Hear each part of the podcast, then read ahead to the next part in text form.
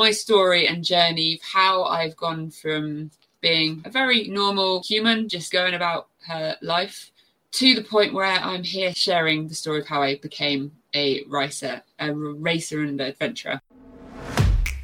The video presenter show, show what you know. Learn from experts how to transform words into great video presentations. The Video Presenter Show. Hello, welcome to the Video Presenter Show by BigView. We are here to help you transform words into impact by being the best presenter you can be. Learn valuable tips and tricks from public speakers and experts in communication, how to get your messages across more efficiently. Receive advice on everything from storytelling to social media marketing. It's time to take your presentations to the next level. Hello, everyone. So right now, let's welcome uh, Vanessa Ruck, aka the girl on the bike. So Vanessa, how are you? Hey. Welcome to, to BigView. Thanks so much for having me. It's such an honor to be here chatting away. this is an honor. I mean, you have a great story. I mean, you you went from uh, from an accident, a very painful accident, to right now to be able to overcome all your challenges, take up a camera, and tell your story all the way through to have an amazing channels all over social media and YouTube. And just an example, and uh, all of us here uh, would love to hear your story.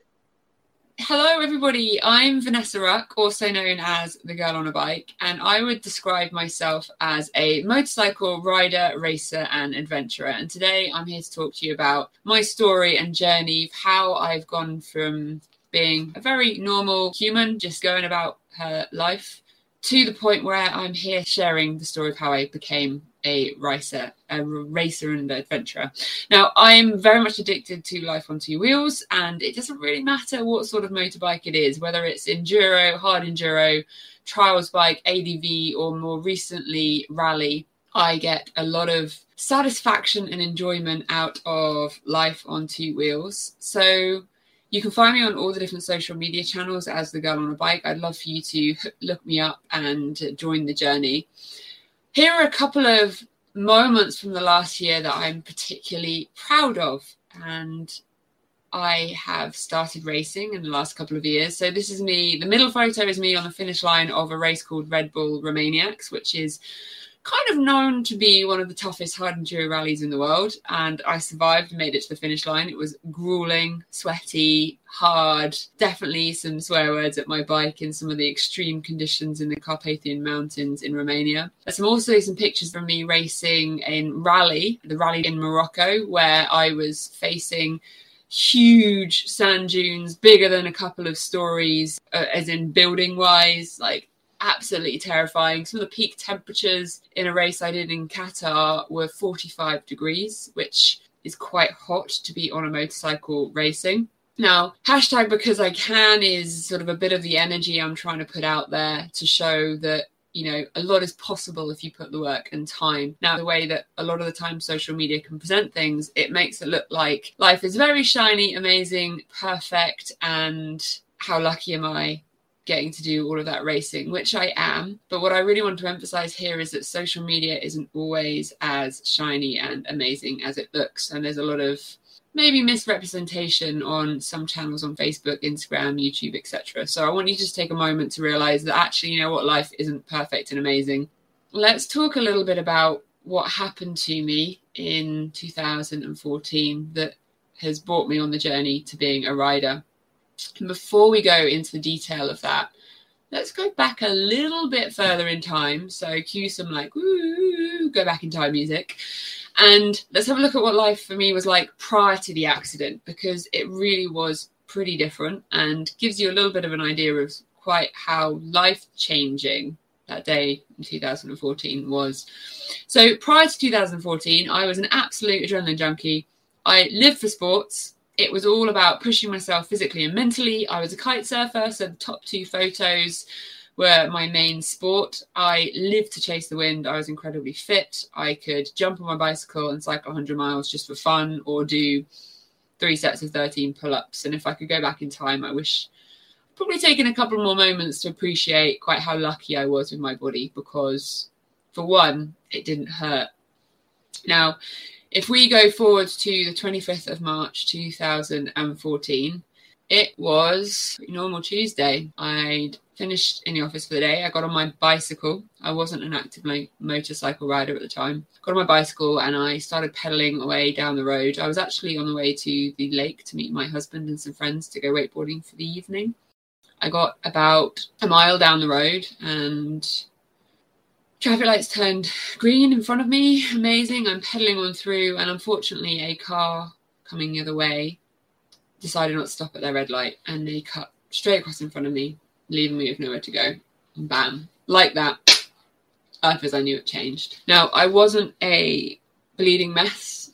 Um, I wasn't scraped up off the road by paramedics, but I did go to hospital in an ambulance and was discharged later that night with bruising. Now, if we fast forward seven years, uh, I'm coming up to the eight year anniversary now, but seven years was really the bulk of my recovery. In those seven years, I had seven surgeries, pretty much one a year, and I've now got a reconstructed right shoulder and right hip. So if you think about the diagnosis of bruising versus the actual reality of what happened to my body in that impact, it gives you a little bit more of an understanding of quite how much of a battle it's been trying to get my body back to a point where ultimately I could be pain free. I've had to readjust my expectations, and pain free isn't something that's realistic for my body, but instead setting my goal on getting to a point where I can be active and at least get out there and do my best, managing the pain, but still making the most of the fact that I'm still alive. And I'm lucky enough that I am able to keep pushing on, even managing the pain. So here is a selection of photos from across the years, and there's been a lot of pain, a lot of time stuck in bed, looking at that same really annoying ceiling above my bed. Uh, one thing I quite like looking at these photos is the reoccurrence of my teddy, because no one is too old to have a teddy bear, and he was a really great comfort in some pretty dark times.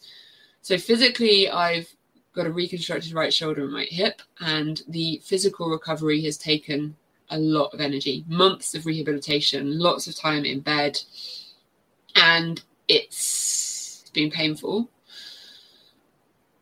But if I'm completely honest with you, the mental health recovery has actually been harder than the physical recovery. I was diagnosed with multiple mental health disorders in the aftermath of the accident. One of those was fear of the road, and another one was change disorder. So for me, change disorder led to me no longer seeing me as me. This broken, pathetic, useless body that I was in, it wasn't me. I couldn't relate to it. Vanessa was this fit, strong, capable person from before the accident, and it wasn't me. I actually talked about myself in the third person, which was incredibly strange for other people because they were like, "Wait, what? Who, who's Vanessa? I thought you were Vanessa." And I got to a point where I realised I needed help and that I wasn't okay. And I'm really proud of myself for the fact that I got help. And I think for anyone who's battling anything, asking for help is a huge sign of strength. So I got help and it didn't happen overnight. It certainly didn't. I wish I could say there was a magic help button, but with a lot of time and healing and processing, I got to a point where I didn't necessarily learn to love my body, but I learned to accept my body. And that acceptance is incredibly important in the process of recovery and a journey because without accepting your situation, you really can't equip yourself to to heal, to look after the body, to give it what it needs, and to work your way through through that recovery. So I guess I really want to emphasize that life isn't perfect. And if we link back to the world that we sometimes see on social media, it can be very easy to reflect on our own lives and wish our life was like somebody else's because theirs looks so perfect and amazing and shiny in their Instagram squares. But the reality is is that every single one of us has battles and challenges and things that make us want to just give up and have really bad days and it's completely normal. So when you are struggling tough times, remember that you're not alone. Everybody is battling things and life really isn't perfect. But with some of the tools that we're going to chat through in a bit, hopefully it will help you cope with some of those situations. Um, basically, is sort of my my step for that. A couple of years after the accident, some Harley Davidsons came into the world, and I was at a point where on the roller coaster, the ups and the downs were highs where I was a little bit more active, maybe able to get onto a motorcycle, lows where I was bedbound and I couldn't. And it was up and down every year. And one of the higher points of the roller coaster, I was able to get on a motorcycle. And so my husband and I decided to go out on Harleys and we ended up buying two Harleys, which was a, a very big early midlife crisis as far as I sort of reflect on it. Uh, but the best decision that we've made in my mental health recovery. So this day here was huge. This was our first adventure on the Harley Davidsons. We went about six miles from the house because that's all my body could handle, but I was out of the house. So we had a barbecue, we had some wine. I'm eating courgette there, but I promise you we had some steak as well. And it was the most uplifting experience. I was out of the house, I wasn't in bed. Okay, for Vanessa pre accident, it would have been a really lame Friday night. But for where I was in my life and the journey that I was on at that moment, it was incredible. And I felt really alive. And it was a bit of an awakening for me because while it wasn't what I wanted to be doing, wasn't what I wish I could have in my life, actually, you know what? In that moment, I had a lot to be grateful for. And it was a new sense of gratitude and control over my own mindset that started. And then when I was back bedbound again, it helped me realize that actually, you know what, even in those really dark moments, there's always something to find to be grateful for, whether it's being able to have a nice sweet taste of mango or listening to the birds outside my window, putting on my favorite country music, just little things that could lift my spirits just ever so slightly and help me stay a little bit more positive through the situation that I was facing. Goal setting has been a really important part of my recovery. So I think for anyone battling anything, whether it's a twisted ankle or um, struggles with work or being hit by a car and having major surgery, goal setting enables you to focus on striving forwards and achieving things when I first decided to get an off road motorcycle, I was bedbound after my third surgery of seven. And I woke up one morning and I decided, I know, I want a dirt bike. And my husband was like, What? Like, look at you. Thankfully, I've got a really supportive husband. So surround yourself with supportive people who will believe in you and say yes to your crazy ideas. That's another good tip. And we went out and got me a off-road cycle It was a, an old little Yamaha, and it was five months till I could even sit on it. And there were a lot of moments where I lay in that bed and I thought about riding this bike, and it was like trying to eat an elephant. I just couldn't fathom how I was going to be able to get on this bike. You know, I couldn't even walk to the toilet on my own.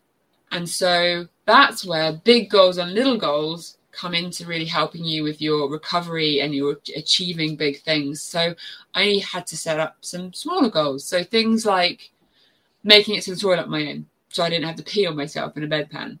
Um, making it downstairs to have dinner, that was a really big one. I felt like a proper adult going downstairs and having dinner. Managing to put my own socks on. It's ridiculous how far away your feet are when you can't move. so I had lots of smaller goals that enabled me to have little things to celebrate and congratulate myself and feel like I was making progress. Little quick wins that could lift your spirits and stretch you and get you on your journey towards the big goals.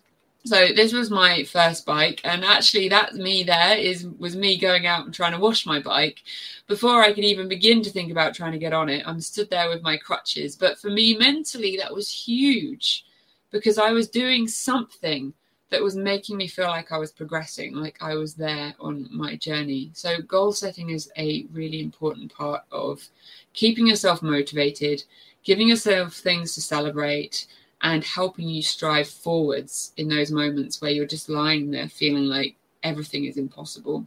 Because there were certainly days where I did not have the energy to even contemplate trying to get out of bed. I hurt too much to want to do my physio. But that bike was sat there as a reminder of what I was working towards. And it really helped me. It also made me realize that you are the only one that has the power to take control of what you need to do. Even if I was a multi million dollar football player, I don't know why I'm thinking of football, but someone with a lot of money and support behind them, even on that level, they couldn't pay someone to do their physio. You have to get up and do the work yourself, and it applies so much in life. Yes, there's a huge support network out there, and that there's people we can ask help from. But at the end of the day, we need to get up and do the work ourselves. So for three months after each one of my five hip surgeries, I had to go to the swimming pool for 20 minutes, six days a week. And the swimming pool was freezing. Like I'd do my icing, which is the picture on the right here, and I'd be freezing cold.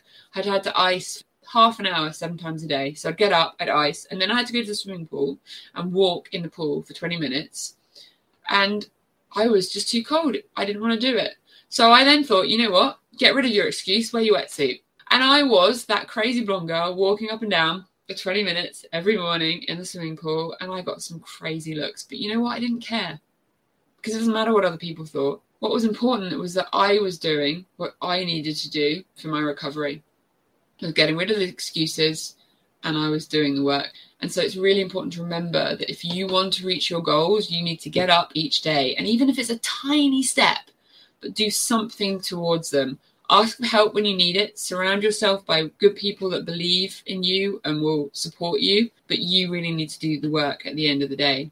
And I'm not going to go through all of the different surgeries and the ups and downs because it would get a little bit boring. but you get the idea that I had a lot of surgeries. So this was me back in bed again. And each time I was back in bed, having found my love for life on two wheels, I was really determined to try and get back out riding and find ways to make that happen. So changing the style of riding, practicing things in the garage. I know after one of my surgeries, for two months before I was able to take the step of actually turning the engine on, I just went out to the garage and stood on my motorcycle. and it sounds so lame, but for my brain, I was on a bike. And actually, by standing and practicing to balance on the bike, my husband would hold the front and be ready to catch it. And I just practice balancing. It was really good core stability for my rehab.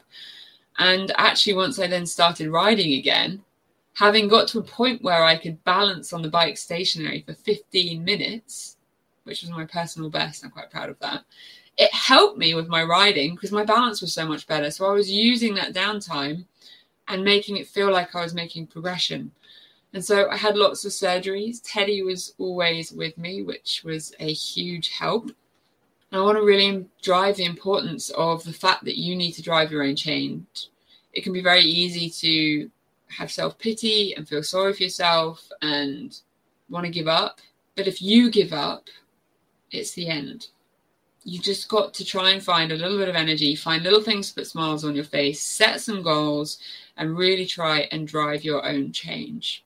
So, how does video come into all of this? I suppose it's probably worth having a little bit of a chat backwards and forwards to uh, how video is being an important part of sharing my story. So, I started my social media channels when I was bedbound after one of my head surgeries. I'll be completely honest with you, I wasn't in a good place mentally. I was very much struggling with the situation that I was in, and I started them in the hope that I might be able to find some other people going through some battles and maybe we could help each other. Maybe we could share what we've learned. And I then started posting initially photos of me prior to the accident. So look how cool I used to be. I could snowboard and kite surf and do all this stuff. And then I ran out of photos and was like, oh, what do I do now? I can't exactly make anything cool now. And I decided, you know what? I'm going to be real.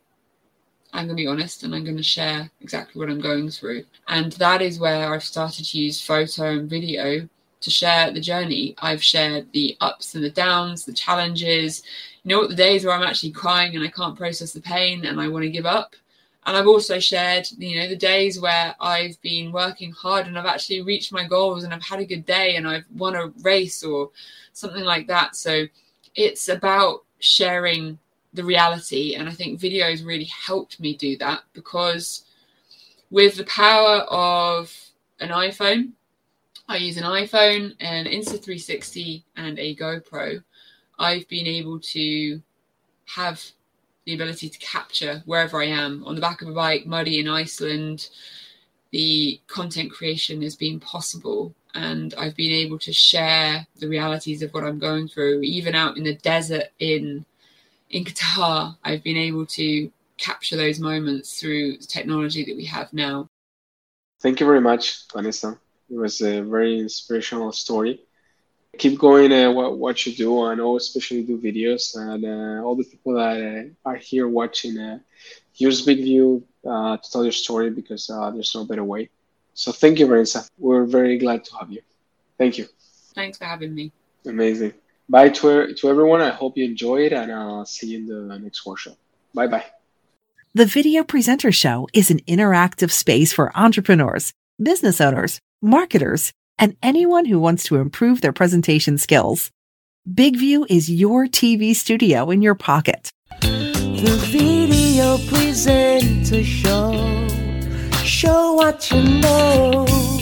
Learn from experts how to transform words into great video presentations.